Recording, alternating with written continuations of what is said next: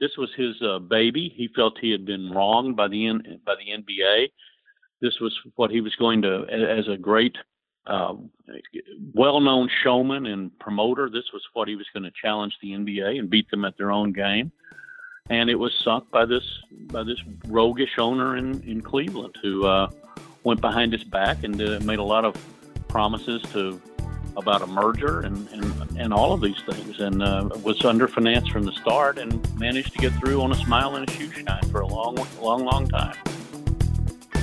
Welcome to Good Seats Still Available, a curious little podcast devoted to exploring what used to be in professional sports. Here's your host, Tim Hanlon. Well, as longtime comedian Marty Allen might say, hello there. And uh, my name is Tim Hanlon, and this is uh, Good Seats Still Available, the curious little podcast that is devoted to what used to be in professional sports. Thank you for joining us here on the uh, the big show. If this is your first time, we appreciate you giving us a try. Uh, if you're a repeat visitor or offender, as we might think, uh, we welcome you back as well. Um, today is actually a, a uh, almost a quick responsive follow up to an episode we had just a couple of weeks ago. we had Murray Nelson on the show uh, a few weeks back talking about the uh, origins uh, of the short lived American Basketball League of the early 1960s, and in particular, Abe Saperstein, the founder of that league, and his role in all of it. but today, we're going to be actually coming at it from a different angle. Uh, by uh, our friend uh, and sports columnist for the Cleveland Plain Dealer, Bill Livingston, who wrote a book a couple years back called George Steinbrenner's Pipe Dream The ABL Champion Cleveland Pipers. And as we mentioned with our chat with, with Murray Nelson, uh, George Steinbrenner and his role in running and owning the Cleveland Pipers uh, really was a very uh, uh significant uh, part of the ABL's short history. And a matter of fact, many would say that Mr. Steinbrenner, in his early days in running a sports franchise, soon to be fully in view when he owned and ran the New York Yankees, in many respects, uh, kind of led to the uh, the demise of the ABL perhaps sooner than uh, than uh, eh, eh, than expected, and certainly not uh, in the mind of Abe Saperstein, who had uh, bigger ambitions. But uh, the role of George Steinbrenner, uh, the American Basketball League, and and the shenanigans, you could argue, that brought about the collapse of the league and and what was to come afterwards, is is very much the the set of conversation that we'll be having in just a couple of seconds with our friend Bill Livingston uh, here on the show. Uh, a uh, quick reminder that uh, Audible, again, is our sponsor today. And uh, we encourage you, please, to give us a try, give us a try, give Audible a try, uh, and get a free audiobook download and a free 30 day trial of Audible's audiobook service. go to audibletrial.com slash good seats to get your free audiobook download. And there are over 180,000 titles to choose from. So there's, there's no excuse to not try something. Uh, doesn't have to be in sports history. It could be in, you know, romance or comedy or sci-fi or business. Maybe like a good thriller. I don't know. Whatever you're into, just give it a try, right? Give the whole service a try. A free audiobook download. It's going to be a couple of hours worth your time. Uh, you're going to love it as much as I do. You can cancel at any time. Uh, it's audibletrial.com slash good seats uh, to uh, to take advantage of that. Uh, and by the way, by doing so, you'll be uh, you'll be giving a little love to our little podcast here. And we could always use a little love once in a while, your ratings, your reviews, but a little coin once in a while from some of our uh, promotional partners, uh, giving them a try. Certainly encouraged as well. Again, audibletrial.com slash good seats for your free 30 day trial and your free audiobook download. I love Audible. You should love Audible. Let's all love Audible together, shall we? Okay. Uh, that's it for my promotional spiel. And uh, think now we should segue, shouldn't we? Yes, let's do so. Our conversation, our chat, our very interesting dialogue with Bill Livingston. We're going to talk about the ABL, George Steinbrenner, and the champion of that league, that one year champion of the Cleveland Pipers, here on the podcast.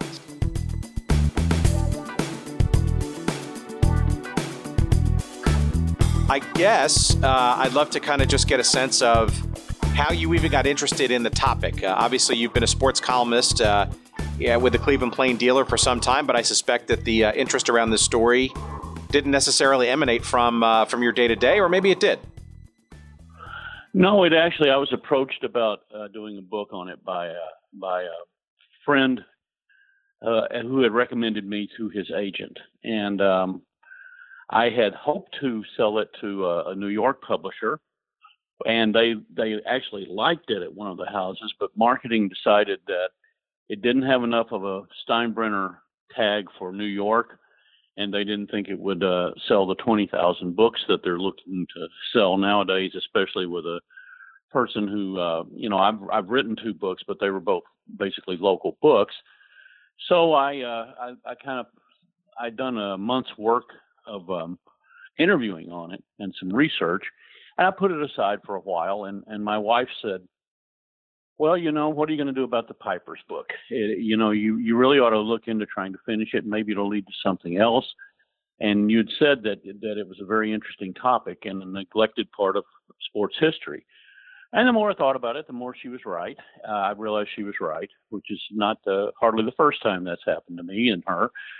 And so I, I started doing it again, and um, it would have been a hell of a book five years ago before Larry Siegfried died and some of the other people died. But it's still a heck of a read uh, because the story's just so so amazing. It really, uh, you know, I just became as I went through the microfilm of the Plain Dealer and the Cleveland Press and read the day-to-day coverage.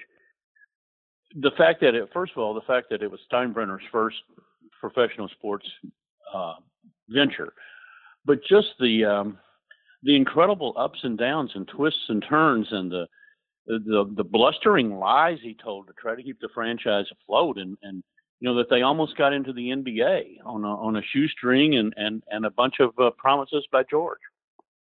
Well, let's maybe we should uh, back up a little bit and sort of get a sense of how George Steinbrenner, then the scion of a Cleveland uh, industrial magnate, uh, got involved in basketball in the first place, let alone this fledgling franchise and this fledgling league. Okay, sure. He was um, he wasn't interested in taking over the Great Lakes shipping business. It, was called Kinsman Shipping. Um, it was basically the Steinbrenner business, though. Um, and uh, his father was wanted him to become uh, the the head of the shipping. His father Henry. They're all named Henry or George. It just goes and George, the George Steinbrenner we know is George the Third, like like the king. And you know it was. Uh, I guess there will eventually maybe be a George the Fourth, but you you can't really plan on it like uh, like you did World Wars, uh, you know. But, but it was that's how it was. They were they were numer- enumerated. And uh, so George uh, was a had been the Ohio Chamber of Commerce Man of the Year and was a wheeler and dealer in Cleveland and was always interested in sports. And he wanted to make his reputation in a different business front than shipping. And the NIBL, which was uh, the National Industrial Basketball League, had a Cleveland franchise, and it had the first black coach of a uh, integrated team in uh, in professional sports uh, basketball certainly. John McLendon, who was from Tennessee State, was Tennessee A and I then, and had been a small college power with three straight NAIA championships. And there was a new league starting up. Um, it all began with Abe Saperstein, the owner of the of the Harlem Globetrotters, who thought he had been promised the LA market by the NBA commissioner Maurice Podoloff. And when the Minneapolis Lakers moved, Bob Short moved them uh, and invaded that market. Um, Saperstein felt he had been double crossed, although he had already put out, as Murray Nelson pointed out in his book about the American Basketball League, he had already uh, tried started uh, putting out feelers to owners about starting a, a, a, rival league. And this was kind of the straw that broke the camel's back, and he then launched the a- ABL. And uh, George was the front man and the, the chief owner of a group of uh, 20 or so young guys in Cleveland, all all uh, the next generation of prominent families like the Stouffer Frozen Food Company, uh, who who invested in the pro basketball team. And uh, his father was adamantly opposed to it, and felt that it was foolish to be throwing money at a at a sports enterprise. So that's how it started. Um, so we uh, we talk with uh, Murray. Actually, it's our current episode that's out uh, this week as we're recording it. Uh, so we got a little bit of uh, of sort of the Saperstein background uh, on this, and it, it, piqued my interest even further. Obviously, with this particular part, because Steinbrenner obviously what became you know frankly a, a pivotal. you know, person in in the short history, and maybe the reason why it was a short history of the ABL. But before we go a little bit further there, I, I, maybe our audience could benefit from the from the understanding that this this, this idea of industrial basketball, right, was a, was a real thing and a very solid thing, and and uh, uh, uh sure. albeit amateur, but not really fully amateur, right? No, it was uh, it was a mid step. It was a mid pro midway step between college and and, and the NBA. These guys were uh, Bob Kurland, who had been a, a, a great player at Oklahoma A and M, now Oklahoma State, was with the Phillips 66ers. It was large companies that that fielded company teams, and they had they had jobs for the company. Excuse me, and many players felt that you know they they would have an off season job and it was also preparation for a business career. And there were some there were some very good players who who were in the NIBL, and um, you know, all, at, at sometimes in the before uh, in the 40s, I think they had uh, the Olympic team sometimes was composed of a lot of NIBL players. And in fact, when uh, when the Pipers were still an NIBL team after after the Pipers won the uh, the AAU championship, they went to the Soviet Union, uh, the first American team to tour there, uh, and, and it was mostly NIBL players, and uh, most of them were, many of them were pipers.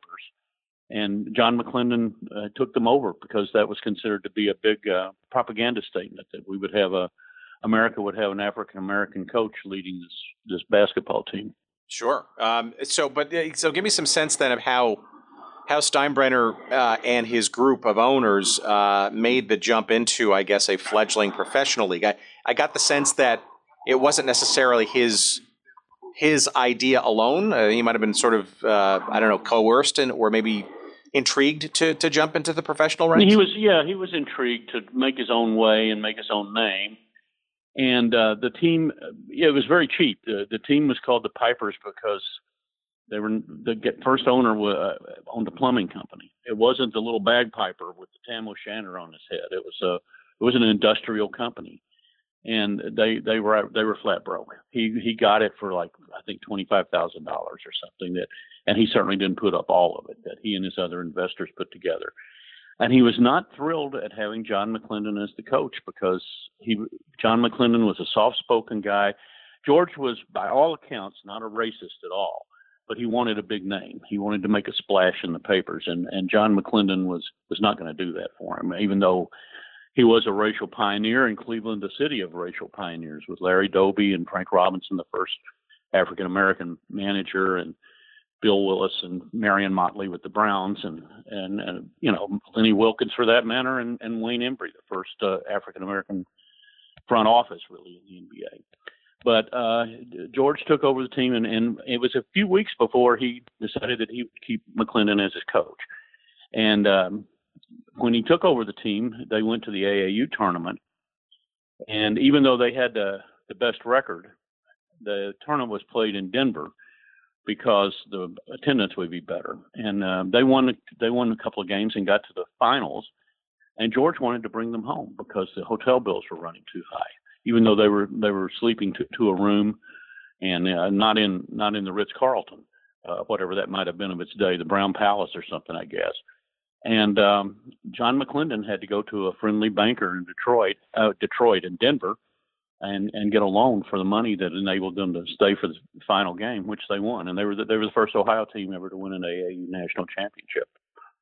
And after that, the, the team was a winning team, so he pretty much had to hire had to keep Clinton on as his coach as they went into this new venture, the ABL.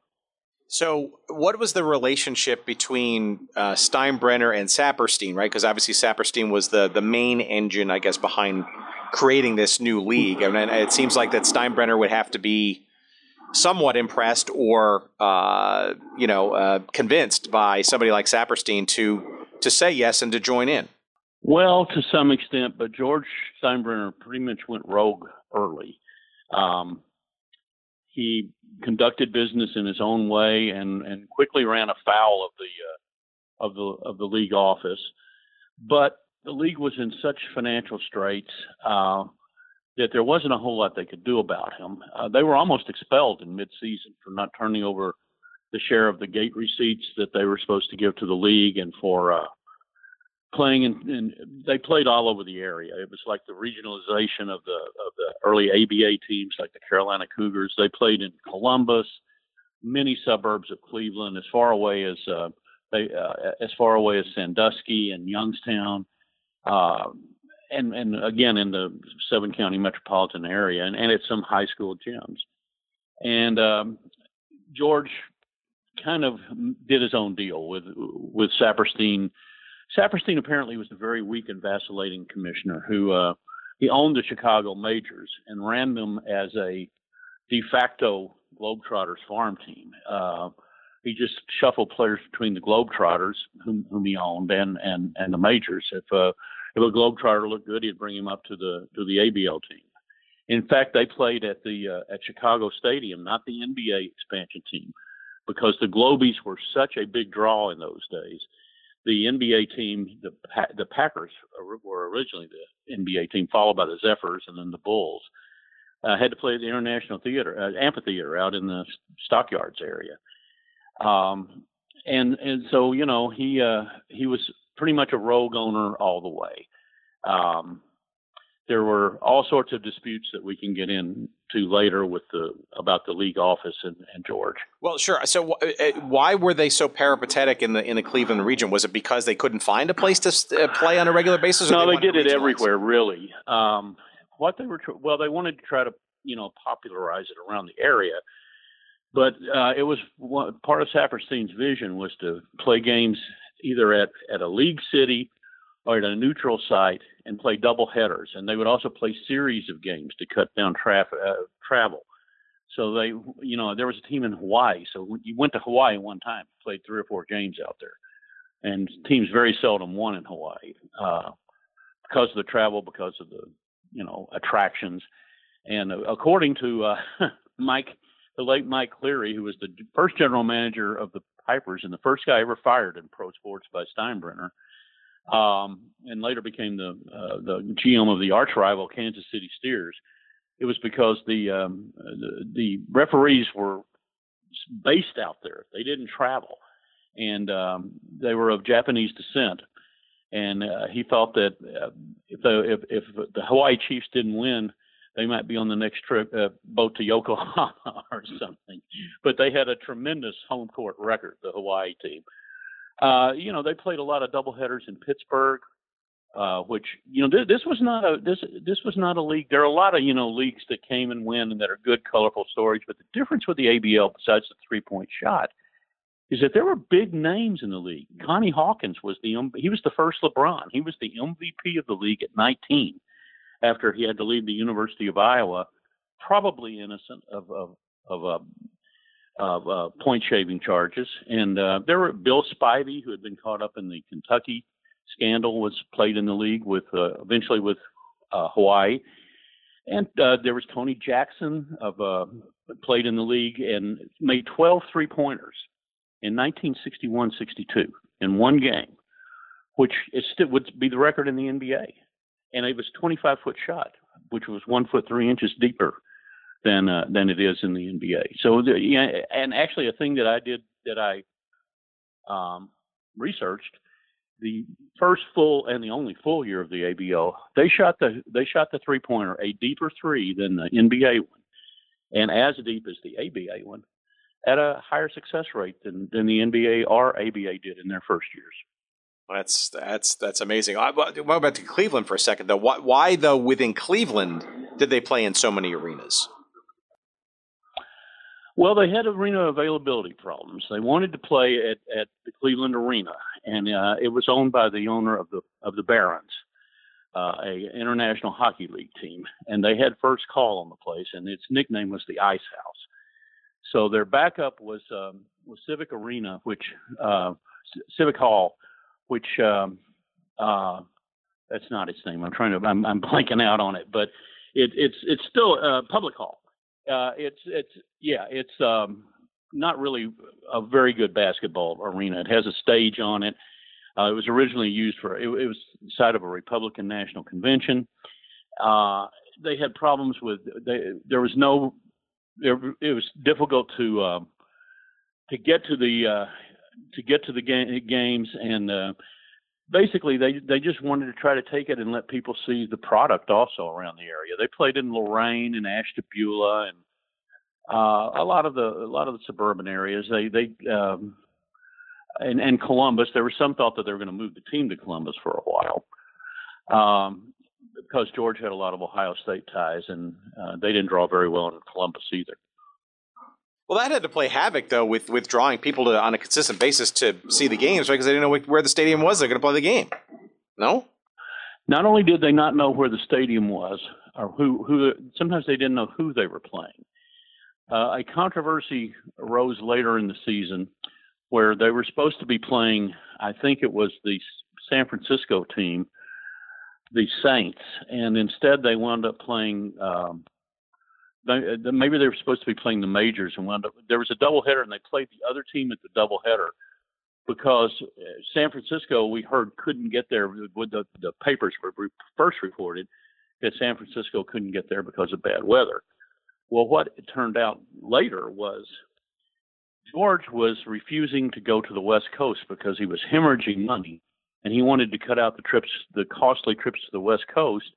And San Francisco, LA had already folded. The Los Angeles Jets, which was originally coached by Bill Sharman, um, San Francisco said, then we're not going to go to the Midwest. And they just didn't come. This is the type of rebellion that was going on in the league. The schedule was just a fluid thing that Saperstein made up uh, on the fly. Uh, you know, there were. It was it was not an uncommon thing for the schedule that was listed in the paper that morning to be wrong. That's interesting. So, ha, so okay, so let's let's bring it back to Cleveland then and, and Steinbrenner, right? So, does is is he is he trying to basically take advantage of this craziness and, and lack of stability and, and to his advantage uh, already, or is this this is a pattern? He was just trying to stay afloat. Okay. He, his father wouldn't let him touch the family money, and uh, he was he was just um, you know promising things and, and borrowing money and just just trying to get the league going. And he his goal was always to get out of this, as he called it, a bush league near near the end of the season and, and get into the NBA. And of course, I don't know how many listeners know this, but they signed Jerry Lucas out of Ohio State, who was the kind of the Larry Bird and Bill Bradley of his day, uh, the greatest white player in the game and and the greatest scholar athlete in the game.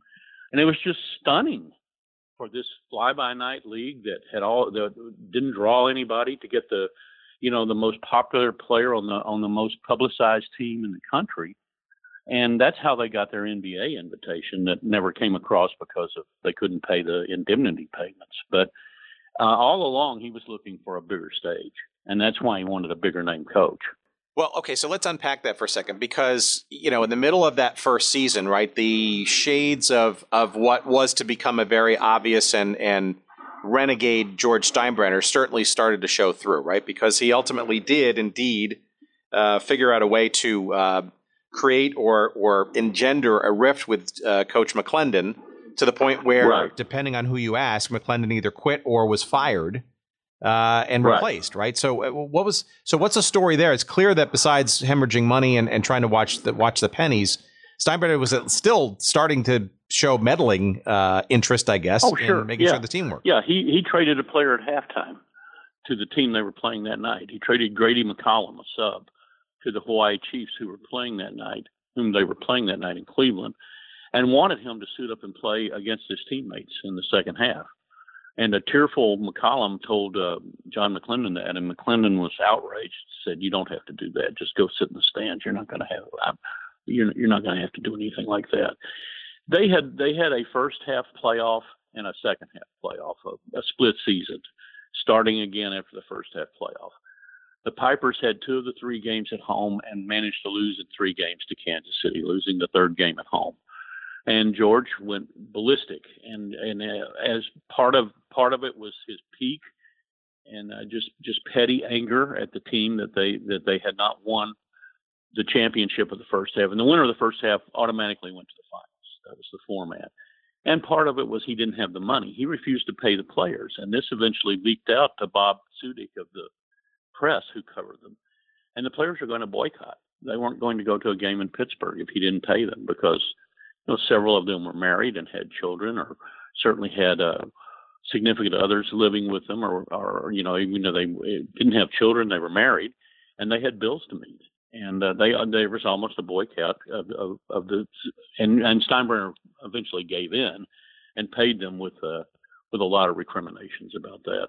So that sort of infamous uh, mid-game uh, trade, and then the reaction of McLendon of that trade, that was that was all predicated from or, or around losing that first half season series. Right, and he also George also was uh, a guy who, you know, he he he, he was uh, didn't want to be loved. He wanted to be feared and respected. And there was a game where the Pipers were playing in Pittsburgh, and they were in, you know, they were saving money. It was a two-hour drive. Uh, they were in station wagons, and uh, the one that one of them had a flat tire, and uh, Coach McLendon stayed with the stricken vehicle and sent the starters on in a in the other one.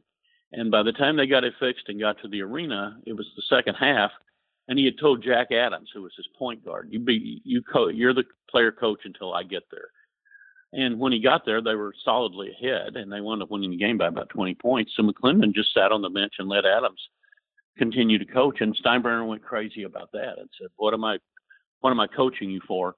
If you're, what am I paying you for if you're not going to coach?" He said, "You we won the game. I didn't have to do anything. You know, the, the, we have a good team, and we were winning the game." So McLendon was a guy who, um, you know, they as um, as someone said um, who was with the Pittsburgh Rens, you know, that was a marriage made in hell. It was never going to work between a laid back, diffident, and yet, you know, a core of steel about his personal dignity, like John McLendon, and a bombastic, temperamental, explosive person like George Steinbrenner.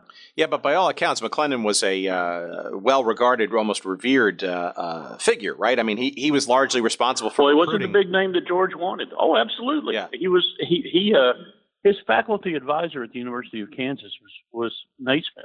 Was James Naismith. He had wanted to go to um, to Springfield College, where Naismith had, you know, of course, invented basketball and his father said, "Well, he he's on the faculty at the University of Kansas, and the family they they grew up, I think, in the Kansas City area." He said, "Why don't you go to Kansas?" And and and McLendon was uh, his his faculty advisor was was James Naismith.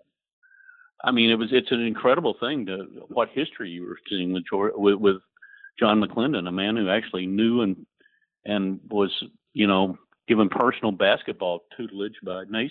Well, and and and ultimately a, a basketball Hall of Famer. Uh, I think he was, uh, in fact, inducted twice. I don't know the circumstances as well yes, as the college basketball finally, Hall of Fame, right? finally in as a coach also. Oh, there he is, a coach. And that was long overdue because the Tennessee State teams were uh, won three straight NAIAs, and um, they were probably as good as um, the top NCAA teams of the era. And McLendon was responsible for, for uh, among other things, uh, bringing in Dick Barnett, right? Who was a quite the phenom. Uh, for Sure. league, right? Well, he brought a lot of his Tennessee State players in, and, and Barnett was the best one he ever coached. And Barnett was backed up, uh, wasn't getting playing time in Syracuse, and you know he was an African American man in Syracuse in the in the uh, late '50s and early '60s. It couldn't, uh, it wasn't a whole lot of social life, and uh, certainly not not the type of social life you could get on the north side of Nashville at Tennessee State. And he, um, you know, he he left and, and came to the came to the Pipers, and there was a lawsuit about it. And the, the strategy of the lawsuit all the time was to just bleed the ABL owners. Uh, they would eventually set, make a monetary settlement. And, uh, you know, had the ABL owners had the pockets of the AFL owners, there well might have been a first merger and not, not wait until the ABA, but they didn't. They, they weren't well financed enough to withstand the court costs that, costs that were thrown at them. So, is it fair to say that that most of the owners, despite maybe their I don't know their stomachs being maybe larger than their their eyes being larger than their stomachs or whatever the analogy is, uh, wanted to effectively to challenge and then get into the NBA eventually? Well, the top teams did. Certainly, Kansas City wanted to, and Pittsburgh wanted to. Pittsburgh had Connie Hawkins. Kansas City had Bill Bridges, and and the best team by far overall. They had the overall record. They were nine or ten games ahead of the Pipers on the on the season, um, and uh, would have won won both halves of the of the overall standings by you know by a solid margin. Um, but that was you know the the league the the Jets folded early, the Los Angeles Jets. That was Sharman was the coach and uh, actually the player coach at first, it's interesting that he thought uh, he thought the three point line was too deep. It was too deep for him anyway. Uh, and uh, you know, it it just became the incredible shrinking league as as uh, Washington picked up and moved in the middle of the season to, to out on Commack, Long, Long Island. Nobody could find it. You know, it was a, a broken down old place. They played at Uline Arena, which was legendarily a terrible place in the NBA uh, in in the 40s when when that was the host of the home home court of the uh, Washington franchise, and they were you know they played in um, it was in L.A. They played at the uh, at, at the Olympic, uh, which uh, did not have a standard didn't have room for a standard size court. It was uh, something like seven feet too short or ten feet too short, something like that. So it was you know it was a league that kind of like the early AB AFL teams that remember Frank Youell Field where the where the leg where the uh, Raiders played, which was a high school stadium. That's kind of what some of the franchises are like in the ABL. That's uh, it's that's the I mean uh, you wonder in the in the the age of video that we live in today if you had some some footage some footage of that. I it's it's it's kind of hard to sort of frame even in, in my. There's one small clip that I found, and I it's the only proof that I ever found that the Pipers lived in uh, it's a shot of them in the small, tiny locker room after they won the fifth and final game of the end of season playoffs in Kansas City. It was played at a college gym because the uh, municipal auditorium was being taken by the Ice Capades. And uh, I, I'm pretty sure it's Barnett standing on a bench holding literally a pipe, a steam pipe that was, you know, running through the little locker room to steady himself and pouring champagne over a teammate's head. It's about 15 seconds long. I got to find that. All right, so let's back up to McLendon. Uh, so let, us clear up the McLendon story. So, did he quit, or was he fired, or what? As far as you know, he quit and then was given a face-saving job as a uh, kind of a public, not a public relations man, kind of a community relations guy to go around and make speeches about basketball and about the Pipers. One of the real kind of sad stories I thought that happened was uh, at that time, NFL players, nobody was worth the money that they're worth today. NFL teams had off-season basketball teams, and Jim Brown was a very good basketball player, along with a Hall of Famer, of course, in football and in lacrosse. And he was the big draw of, uh, of, of the Browns off-season team. They were playing the Steelers in a game at the, at the uh, Cleveland Arena, and the usual thing would be if the Globies were, were if the Globetrotters were the first game, half the attendance would leave after the Globetrotters game. They didn't uh, rather than watch the ABL game. And the Browns, the, the NFL teams, you know, football players playing basketball, had nearly the same effect. Well, when they're coming in, he's now got McLendon. Uh, he's got Sharman as his coach. He's got McLendon as a community affairs guy. He has McLendon coach the Browns uh, the Browns team.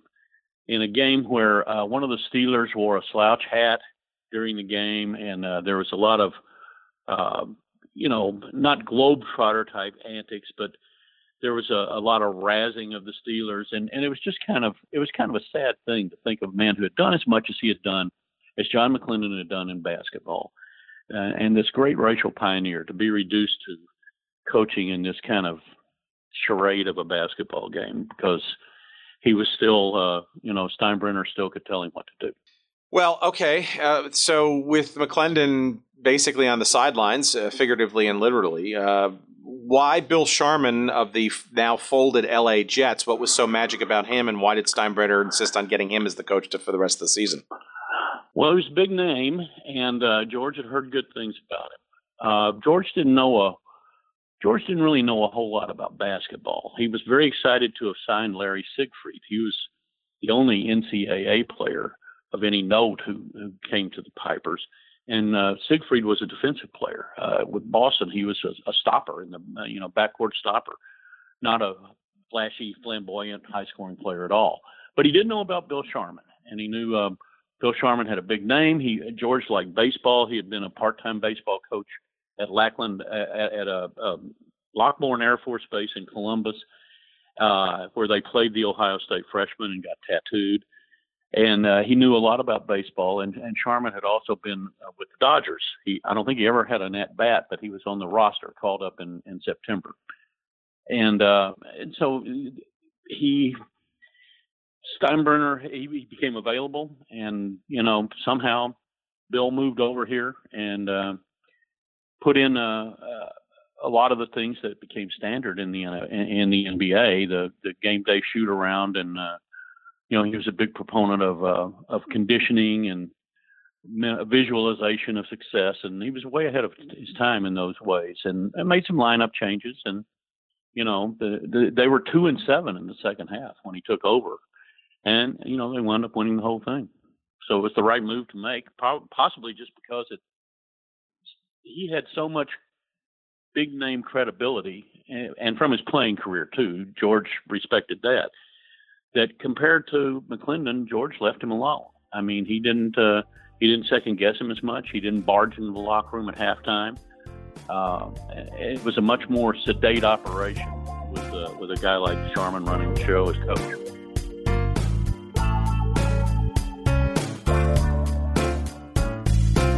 Okay, friends, sorry for the interruption. Just wanted to quickly remind you that today's episode of Good Seats Still Available is brought to you by our friends at Audible the premier provider of digital audiobooks with over 180,000 titles to choose from in just about every genre you could think of.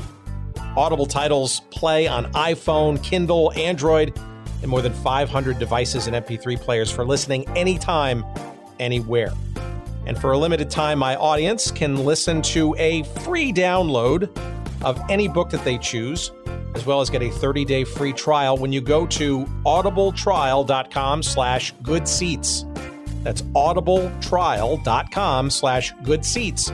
And you can choose from over 180,000 titles, as we said, including uh, one that I'm listening to right now. It's called The 10 Gallon War by John Eisenberg. That's the story of the NFL's Cowboys, the AFL's Texans, and the feud for Dallas's pro football future.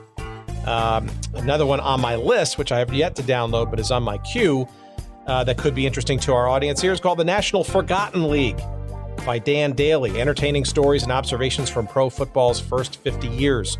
Those are just two of the many thousands of titles to choose from, and not just in sports history, but you name the genre that uh, you might want to listen to, and Audible's got it. By the way, two uh, two guests perhaps that we'll have on the show, hopefully sometime soon. But again, go to audibletrial.com slash good seats for your free 30-day trial as well as your free audiobook download to try it out for yourself. Again, that's audibletrial.com slash good seats. And now, back to our conversation.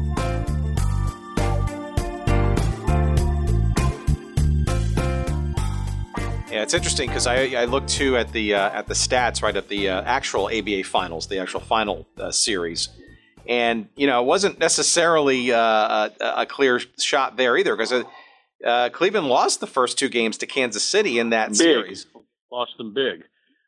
It, it reminded me of the Cavs comeback against the Warriors last last year when they lost the first two games by 48 points combined. Um, yeah, they they lost big and they won two buzzer beaters here.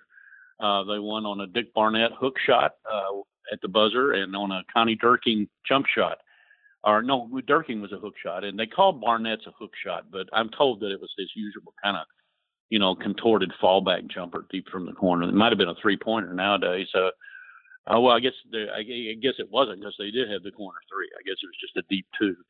But um, yeah, and they they went back out there after. Uh, uh, that's a whole story too. They almost forfeited the final game of the of the of the ABL finals.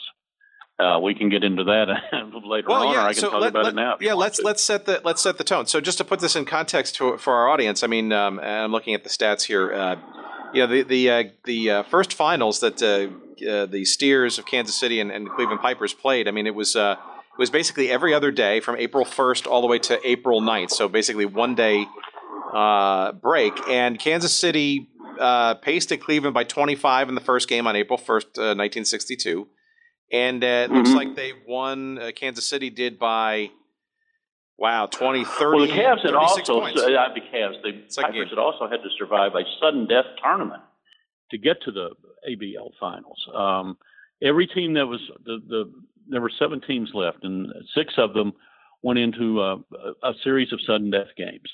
And the the uh, the Pipers had to win two of them. They they beat San Francisco, against whom they did not have a very good record, and then they beat I think it was New York in the in the second game, and, and had to play like the next night at the start of the finals.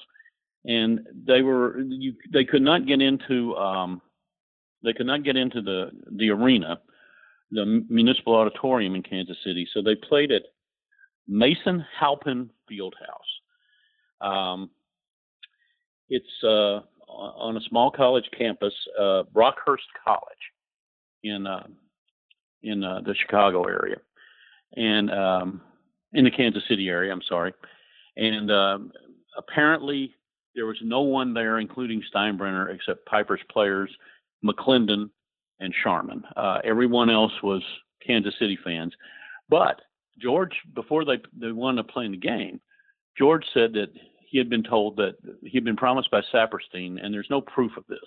It's just his word that uh, the uh, championship game would be played at the East uh, East Division's winner. Well, that's kind of spurious because the East Division was not guaranteed a spot in the finals once this sudden death thing came up. I mean, it could have been San Francisco against Kansas City, and there is no East Division team. And Kansas City, you know, rightfully, I think, said, well, you had two of the three games the first half playoff at your place. You know, uh, we have the best record. It's only right that we have home court. And Steinbrenner said that they then would not go, that they would forfeit the game. He said, uh, uh, and Kansas City had booked uh, flights for them, seats on a flight to Kansas City, and the Pipers canceled them. And there was no game the day that it was scheduled. And Saperstein finally belatedly got involved, and um, this was considered proof of what a weak commissioner he was. He finally sent a telegram and said he'd settled the dispute in the traditional sporting gesture of flipping a coin. And Kansas City had won, so the game would be played in Kansas City. And George left it up to the players, who, of course, wanted to play. And they, oh, and at one time, Saperstein also uh, offered a co-championship. Kansas City and and the Steers, the Steers and the Pipers could be co-champions, and both teams indignantly turned that down. Certainly, Kansas City did because they were ahead at the time, two games to one. So they they wound up playing the game out in Kansas City with a place that seats about three thousand, and uh, I guess it was three thousand or so was the attendance, and it, apparently it was a, close to a thousand over what everyone reasonably thought the capacity could be. Almost all for the uh, for the Steers and the Pipers won 106 to 102. So they won two buzzer beaters in a close game and, and were champions. Well, so to uh, Steinbrenner's delight, right, a uh, an actual championship, but it didn't seem like uh, that was uh, long lived because uh, you know pretty soon thereafter, or was it before they're winning the championship that the whole machinations with Jerry Lucas and the eye oh. on the NBA sort of. Well, I, at first they had they had, they had their they they were almost expelled. There was the expulsion meeting about not meeting uh, with the you know not having uh, reported the uh, gate and not having turned over the league share of the gate, not playing in big enough arenas, not wanting to go to the West Coast, openly flirting with the NBA, uh, which it turns out a lot of teams did. I mean, in Julius Erving's auto uh, bio in, in Julius Erving's biography says, I found out the Nets had been negotiating with the NBA all along. I didn't even know it was legal to talk to the other league if you were in the ABA. Well, you know, the Pipers were doing that long before then. But they, uh, you know, after they won, he knew that they were not going to, they were not going to succeed in this uh, in this league that was really crumbling before everyone's eyes. And he said, uh, "We're putting all of our eggs in one basket. Uh, we, we're going to try to sign Jerry Lucas." And everyone laughed. And he said, uh, "If if we sign Lucas, we can play in a church league and, and sell out the house." How did he? How did Steinbrenner convince Lucas to uh, make a make a, a bolt? I guess for not even an ABL game or team, right? It, how did he convince him to do it? Well, no, they were at the time they were still going to play another ABL season, but the goal was always to try to get an NBA um, invitation and just jilt the ABL. Well, he, he, he was very canny about it. Uh, Lucas had said all along, many many times, that he was not going to play pro basketball. That he didn't want to live his life in a suitcase, out of a suitcase. That uh, you know he was a Phi Beta Kappa, in, in the School of Commerce. It, those aren't the Greek letters. There's some other ones for the for commerce, but the equivalent of Phi Beta Kappa. Extremely bright guy, uh, very serious young man, a great representative at the Olympics. Of you know the most popular guy would be mobbed by a player by fans in Rome after games in 1960. And uh, and he had been on that NA, NIBL team that McLendon coached in in, in Soviet Union as uh, a couple of collegians were there, and Lucas was was the big name. Lucas, uh, they got him by uh, Cincinnati offered him three years for a hundred thousand dollars, and Steinbrenner just snorted at that and said, "You won't get this guy. You won't get this boy with money." And what they did was they offered him a portfolio of stock options, which turned out to be worthless, uh, a position in the future with the shipbuilding company or with other businesses that they would connect him with in Cleveland and basically they they pitched a uh, a business career to him and life after basketball and and it was only for two years not three years that they signed him. And uh, then he could uh, you know assess assess how he liked it. And they had also promised him that it would be a shorter season because he was already troubled by his by his knees. And uh, that that's how they got him. It was what he was looking for. Uh, they showed him that they had lost $125,000 in in 1962 money, and he wasn't fazed and uh, took their offer.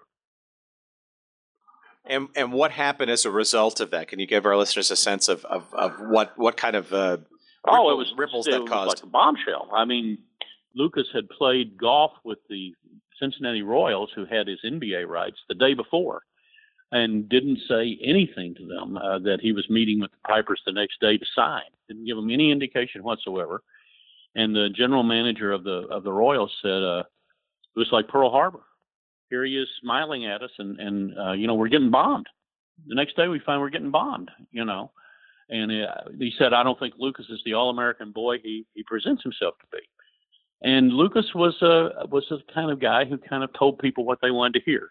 He he discerned what their uh, expectations were and was willing to string them along if uh, uh, to some extent. And he, you know, George was considered uh, Steinbrenner was considered just the, the magic man in Cleveland. I mean, he had been mercilessly and, and fairly ripped for the way he behaved as owner, and now he was the toast of the town. And there was a big piece by Arthur Daly in the in the New York Times uh, talking about this miracle that the only reason that they they got into the NBA, and it was by a six-three vote, which was the the minimum. You, you had to have a two-thirds approval. They needed a tenth team to balance the schedule because one team was always idle, and uh, they they squeaked in in the vote, and it was solely because of Lucas. Uh, the the box office appeal of this in a sport that was becoming more and more black.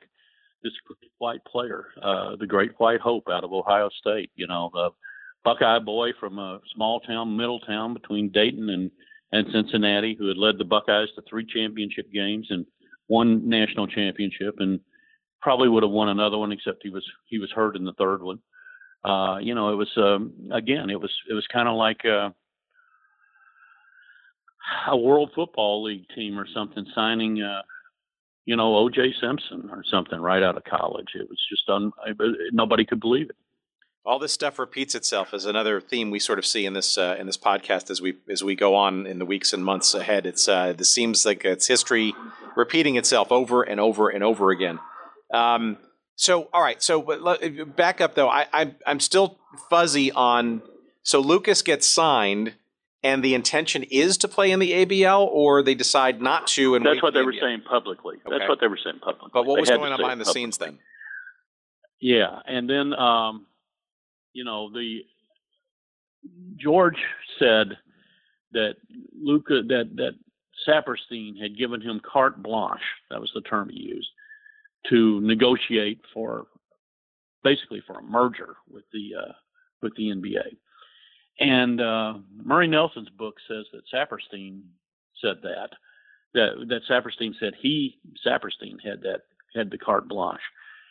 But that quote appears in, in the Plain Dealer uh, in contemporaneous coverage with Steinbrenner asserting that he had, uh, after after you know the offer came out, that he had been given carte blanche by Saperstein to, to negotiate mainly for the Pipers, but also with the view of a of a uh, more of a wider merger. Um, and I think it was six weeks or something like that before they uh, after after they got Lucas that they were invited into the NBA by the six three vote. So Saperstein must have been devastated and then angered. Oh, he went crazy.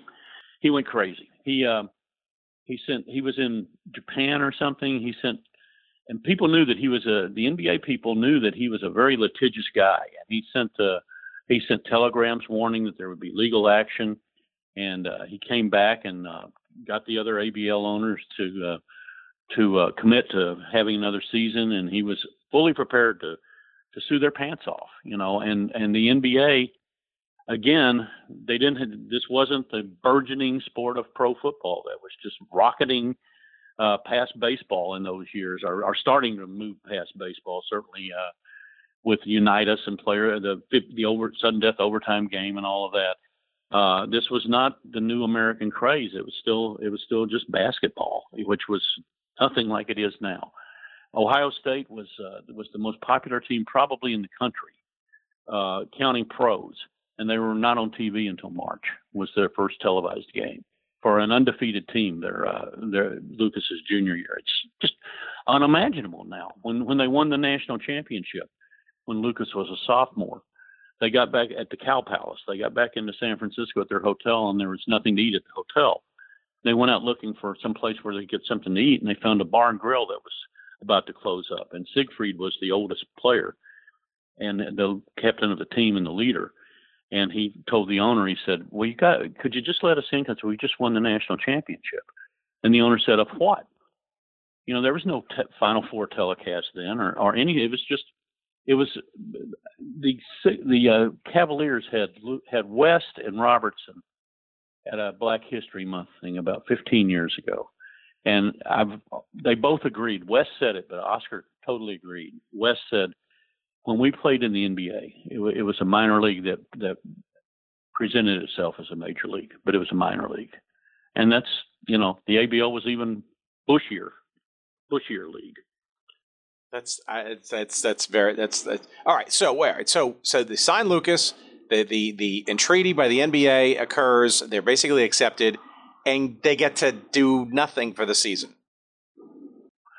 Well, because they couldn't meet the indemnity payments uh, to, to, to the uh, entrance fees and the payments to the Royals for infringing on the Ohio market, although it's 250 miles away down on the Ohio River and Cleveland's up on Lake Erie.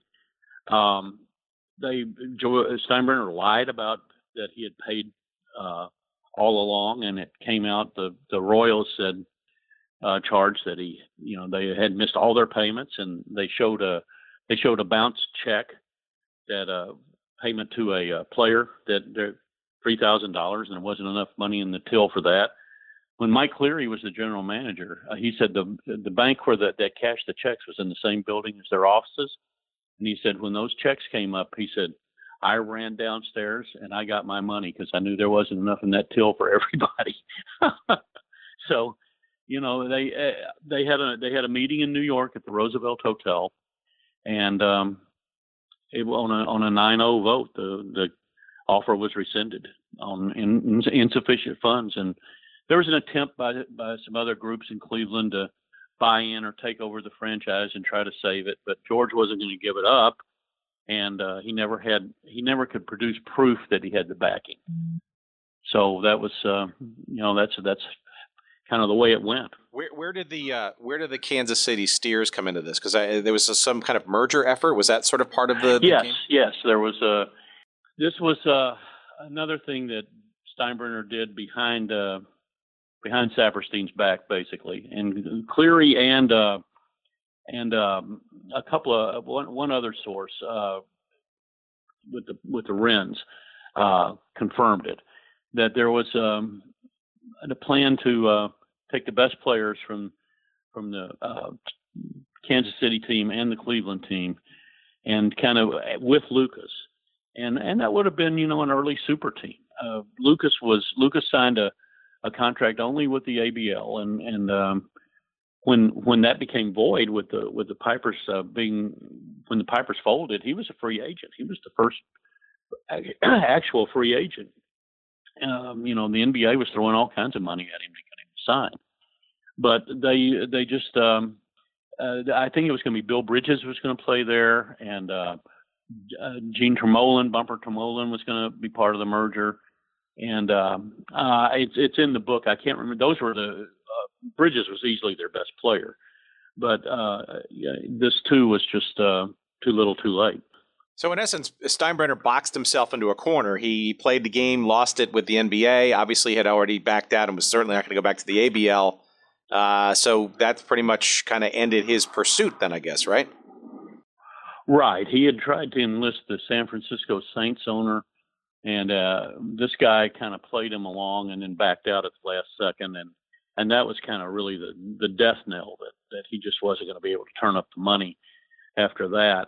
Uh, but he, you know, he he tried to. Um, he did the right thing by his investors. He took an entire ore ship and turned the profits for however many months it took to repay their money. He took the profits from that and repaid all of his investors, which restored his good name uh, in in business circles in the in, in the city of Cleveland anyway. And there's a story, uh, a guy that uh, uh, Tony Tomsic, who was the guy that Albert Belle threw the baseball at, the Sports Illustrated photographer. Uh, year in, yeah, in 1995, um, fired a ball from the outfield at him when he was taking long range shots of him for a cover story. Tony was uh, had been in uh, had been signed uh, by Steinbrenner to, to do glossies for the team before the season opened, and uh, the Berlin Wall went up, and Tony was in the uh, Army Reserve, was called back to active duty, and uh, he never got paid. He was he, he was offered two. He was promised two hundred and fifty dollars, and when he was discharged, he came back and marched in, blew right past the secretary, marched into George's office, and started reading the, him the riot act and saying, "I was serving my country, and you can't pay me the crummy two hundred and fifty dollars you promised me. You ought to be ashamed of yourself." And Steinbrenner said, "The, the check is check is in the mail." And he said, "Oh, that's what you always say." And he stormed out. And he said later that week he got a check from he got a letter in the mail from Steinbrenner, and he opened it up, and it was for five hundred dollars, double what he had promised him. George always did these type of things. Apparently, he he did terrible, thoughtless, impulsive things to people and tried to throw money at them to fix it. He had some, you know, he certainly was not an amoral man with no conscience. He did have second thoughts. And and I guess so. So how did this play out against the schedule of the ABL? So when was this rescindment, if that's the word? Well, now they were down to um, first of all, they were back in the expulsion uh, hearings. There was no way they were going to expel them because they were down to seven teams then. They you didn't want to have a you know the league to continue to shrink, so they they they limped into the season and um, the league folded on New Year's Eve, uh, 1962 yeah, 1962, and the uh, Steers were were uh, proclaimed by Saperstein champions of the second season. In fact, I have seen uh, the late Mike Cleary had a had a little ring that uh, he said we probably got it for about thirty five dollars back then, which you know thirty five dollars back then was I don't know how much, but it was a lot more than thirty five dollars. But it had the uh, University of Texas Longhorn head on the side, and it said uh, ABL champions 1960. 263 Kansas City Steers, and they had gotten permission from the University of Texas to use the logo. Interesting. So, uh, w- but when during that ABL season did this the, the Steinbrenner uh, saga play out? Where was the league? Was the ABL playing and this sort of played out, or yeah, yeah, he, yeah. They didn't even. He, he was he was done by late August, and the league started up, and uh, you know the it was some funny stuff about uh you know, uh, the NBA knew that this league wasn't going to make it. Now, I mean, it was just uh, they they did crazy stuff. Like there was a proposal to play two 30 minute games instead of one 48 minute game, and they tried it one time and it and took a poll of fans afterwards, and nobody liked it, so they didn't do it again.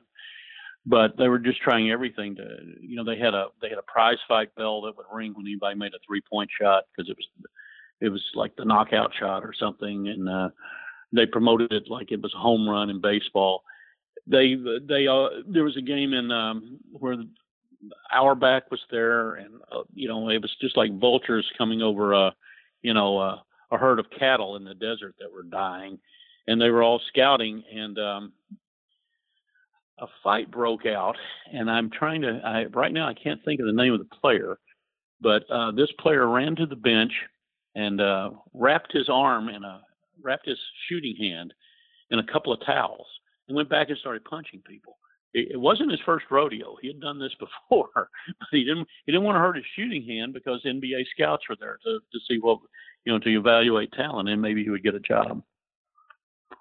So um, okay, so uh, at the at the end of all of this, and I'm still trying to get and and I couldn't sort of get this from Murray Nelson, and, and I still haven't really heard it from you. I, I I'm wondering what the what the level of uh, friction and or animosity might have been between Messrs. Saperstein and Steinbrenner, because um, I can't imagine it was nothing, given all this. Oh, I think it was pronounced. Uh, it's just that the stories that I read, you know, they're all dead. That I read didn't didn't have anything from Saperstein about it, but I'm, yeah, I mean, you know, this was this was his uh, baby. He felt he had been wronged by the by the NBA this was what he was going to, as a great, uh, well-known showman and promoter. This was what he was going to challenge the NBA and beat them at their own game. And it was sunk by this by this roguish owner in in Cleveland who uh, went behind his back and uh, made a lot of promises to about a merger and and and all of these things, and uh, was underfinanced from the start, and managed to get through on a smile and a shoe shine for a long, long, long time. Why do you think Steinbrenner ostensibly never went back to pro basketball again and, and moved on to things like the Yankees and, and other endeavors? Well, I think baseball was probably his first love anyway. He uh, he had been an assistant football coach at Purdue and Northwestern also. Uh, I think basketball was just what came along in Cleveland as an opportunity. Um, he uh, he told Sudyk uh, about a year after the team folded that he knew that he was never going to be a guy who would inspire love and affection, and players were going to play for him. They would play out of fear of him. And he felt the only way he could succeed was to, uh, he said, everybody's got 10 more cent, 10 more percent to give. No matter what you think, you've got 10 more percent that you can give. And he thought by, by goading them, and, and sometimes, you know, he had, if they did well, he was uh, you know he he was uh, would give bonuses, which were probably illegal, but and, or take the team out to dinner and things like that. But uh, he felt that he could uh, browbeat and intimidate and threaten to trade and trade people even at halftime of games and, and, and get the squeeze the most out of them. He didn't want to be loved. He wanted to be feared and respected. And how about Lucas after all of this? Was he did he have any hard feelings, or did he kind of presage this? And did he think this was going to? Well, he signed a personal services contract with uh, the Marks Advertising Agency, which had been uh, uh, one of the team, one of the groups that tried to come in and kind of usurp the Pipers from Steinbrenner in his death throes. Uh, and he got paid regardless. It was one of these contracts like if the world ends, he gets paid the next day anyway. And um, he, after all these, all the comments he had made, uh, uh, there was an excellent piece in the press that just listed all the comments Lucas had made about he would never play in Cincinnati because he was just reviled by the Cincinnati fans when he when he went to the ABL and and uh, a columnist in in in uh, Columbus criticized him for it. Uh, you know, saying that if you you know we'll never know how good he was because he chose to go to this Bush league and he'll league we know he'll lead the league in points, rebounds, and checks cashed, and, and things such as that. Um, Lucas, you know, eventually wound up going back to Cincinnati, and it was almost like uh, like comments from the current president. that One day it's black, and the next day it's white. You know, everything was sunshine and daffodils with the Royals. Now that he was going to play for them, he had no hard feelings towards Cincinnati, and never meant to say anything detrimental about Cincinnati. It was it's remarkable he, he Jerry Lucas was a politician. You know, he would tell you what you wanted to hear. Okay, last question then. Um, uh, legacy in Cleveland, uh, to the extent that there is any. Uh, you know, obviously this league didn't last for very long, and this uh, this episode with the Pipers didn't last uh, even as long as the league it, uh, did. was there any lasting legacy? Does anybody kind of really remember this aside from from your writings and, and, and a few others? I mean, obviously the, the, the league itself had some some some legacies like the three point shot was yeah. huge. Yeah, yeah. The, you know, I don't think anybody thought the three pointer was going to revolutionize basketball to the extent that it has. Um, you know, it, it, proved that a teenage guy could be a great success at some level of pro basketball with, with the Hawk. Um, proved, I guess, that uh, there was a, most of the cities that were in the ABL, with the ex- odd exception of Pittsburgh, uh, wound up getting NBA franchises. Cleveland got one. Um, let me let me. There were there were others. Um, well, San Francisco, the, the, the Warriors moved out there and, and became the San Francisco Warriors. Um, they didn't have a Denver franchise, but several. There were there were uh, Washington got one eventually. Uh, there were Kansas City. Kansas City got yeah the Kansas City uh, Kings.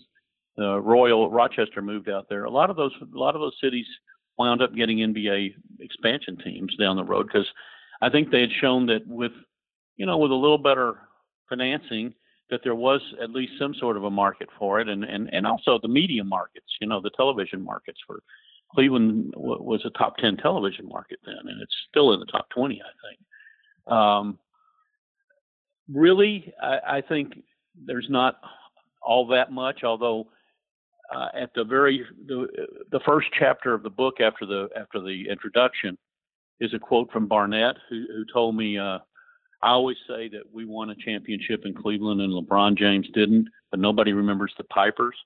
Well, when the book came out, I signed a copy and gave that to LeBron after a practice and asked him to read the first. This was the, before the 2015-16 season, and I asked him to read the uh, the italic precede before the first chapter, and he read it and started laughing. And I said, "You think you can make that obsolete?" And he said, "We're going to do our best."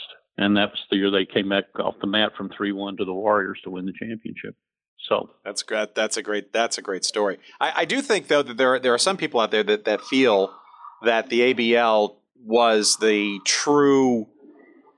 Uh, I don't know, inspiration, I guess, for the ABA later in the decade. Oh, I, I think no question. I think no question about that. With the three pointer and uh, and the um, uh, really this might have been more Steinbrenner than than a lot of people. The emphasis on uh, on colorful players and stars, getting Rick Barry to come over, and uh, you know later on signing David Thompson out of college, and uh, and of course you had this phenomenon of Dr. J. That how did how did he how did he ever wind up at a, a non-top school like UMass and play in the Boston market and and still but still be a surprise to people you know, but they had him and uh, had been thrown out of uh, Eastern Michigan for fighting and, and things like that. But I think publicizing individual players, uh, the ABA really made made its bones that way.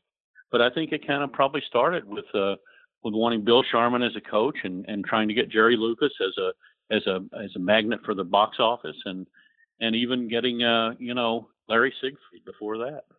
Right, and and Abe Saperstein seeing you know being rebuffed by trying to get a franchise to move to the West Coast and, and expand into other right. markets and and again it's another theme we right. see we see with the with the football we've seen it with uh, certainly with baseball we see it over and over and over again sort of these uh, there were all and there were other players you know that, that as I said the, the stars make the league and and you know of, of course Connie Hawkins was the biggest name but R.C. Owens played in that league. He only played four or five games. He was he was the roommate of Elgin Baylor at the at Idaho, and he played for an NIBL team that was an AAU champion before he. Uh, and, he also, of course, the alley pass came with him. Whitey Herzog was a um, was a referee in the league before he became a baseball manager. There's a, a Merle Harmon was the voice of the of, of Kansas City there were just uh, you know a lot of uh, a lot of people that became very famous for other things that passed through the ABL.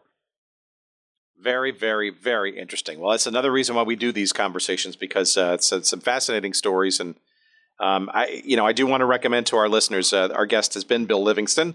Uh, he's been a longtime uh, sports writer for the Cleveland Plain Dealer and, and other places, and a twice nominated Pulitzer Prize award yes, nominee. I, I, covered Dr. J in Philadelphia for five of the six years I was the beat man, and I've covered both tenures of LeBron James as a columnist here. I've been extremely lucky in my basketball writing. Well, the book uh, that uh, Bill wrote, I think it came out a year and a half ago or so. It's called George Steinbrenner's Pipe Dream: The ABL Champion Cleveland Pipers. Uh, it's published by Kent State University Press. Uh, it is available wherever good books are sold, including you'll find a link to it on our website when the show goes up, of course. Uh, and Bill, this has been Amazon too. You can get it on Amazon. Amazon again, wherever good books are found. Indeed. Um, yep. Bill, this has been fantastic and fascinating, and I, I wonder if there are any other. Uh, I don't know, forgotten sports uh, projects rattling around the back of your brain uh, as well, or are you are you are you petered out? Well, I, I did do this book. You know, I, I, I wanted, you know, I obviously wanted uh, wanted to, it to become a big success, but I, I honestly did have some real altruistic uh, motives too. I think it's a very neglected part of basketball and cl- uh, history, both here and elsewhere, with surprisingly big names and, and surprisingly visionary rules. One other thing that they had, they had the old international trapezoidal lane. You know, um, they would have to use adhesive tape to put in the uh, the three point arc and the and the wider lane to prevent guys from camping out. You know, they they they were a very visionary league in many ways. Just didn't have the money. Well, Bill, thank you so much. This has been a tremendous story, and uh, we appreciate your taking time to to walk us through this. Uh, this story, and hopefully it'll uh, pique some interest for folks maybe you didn't know the story or certainly haven't read your book, and uh, we'll hopefully pick up a copy to do so. All right. Well, thanks for having me. I enjoyed it. Bill, it's been my pleasure. Thank you.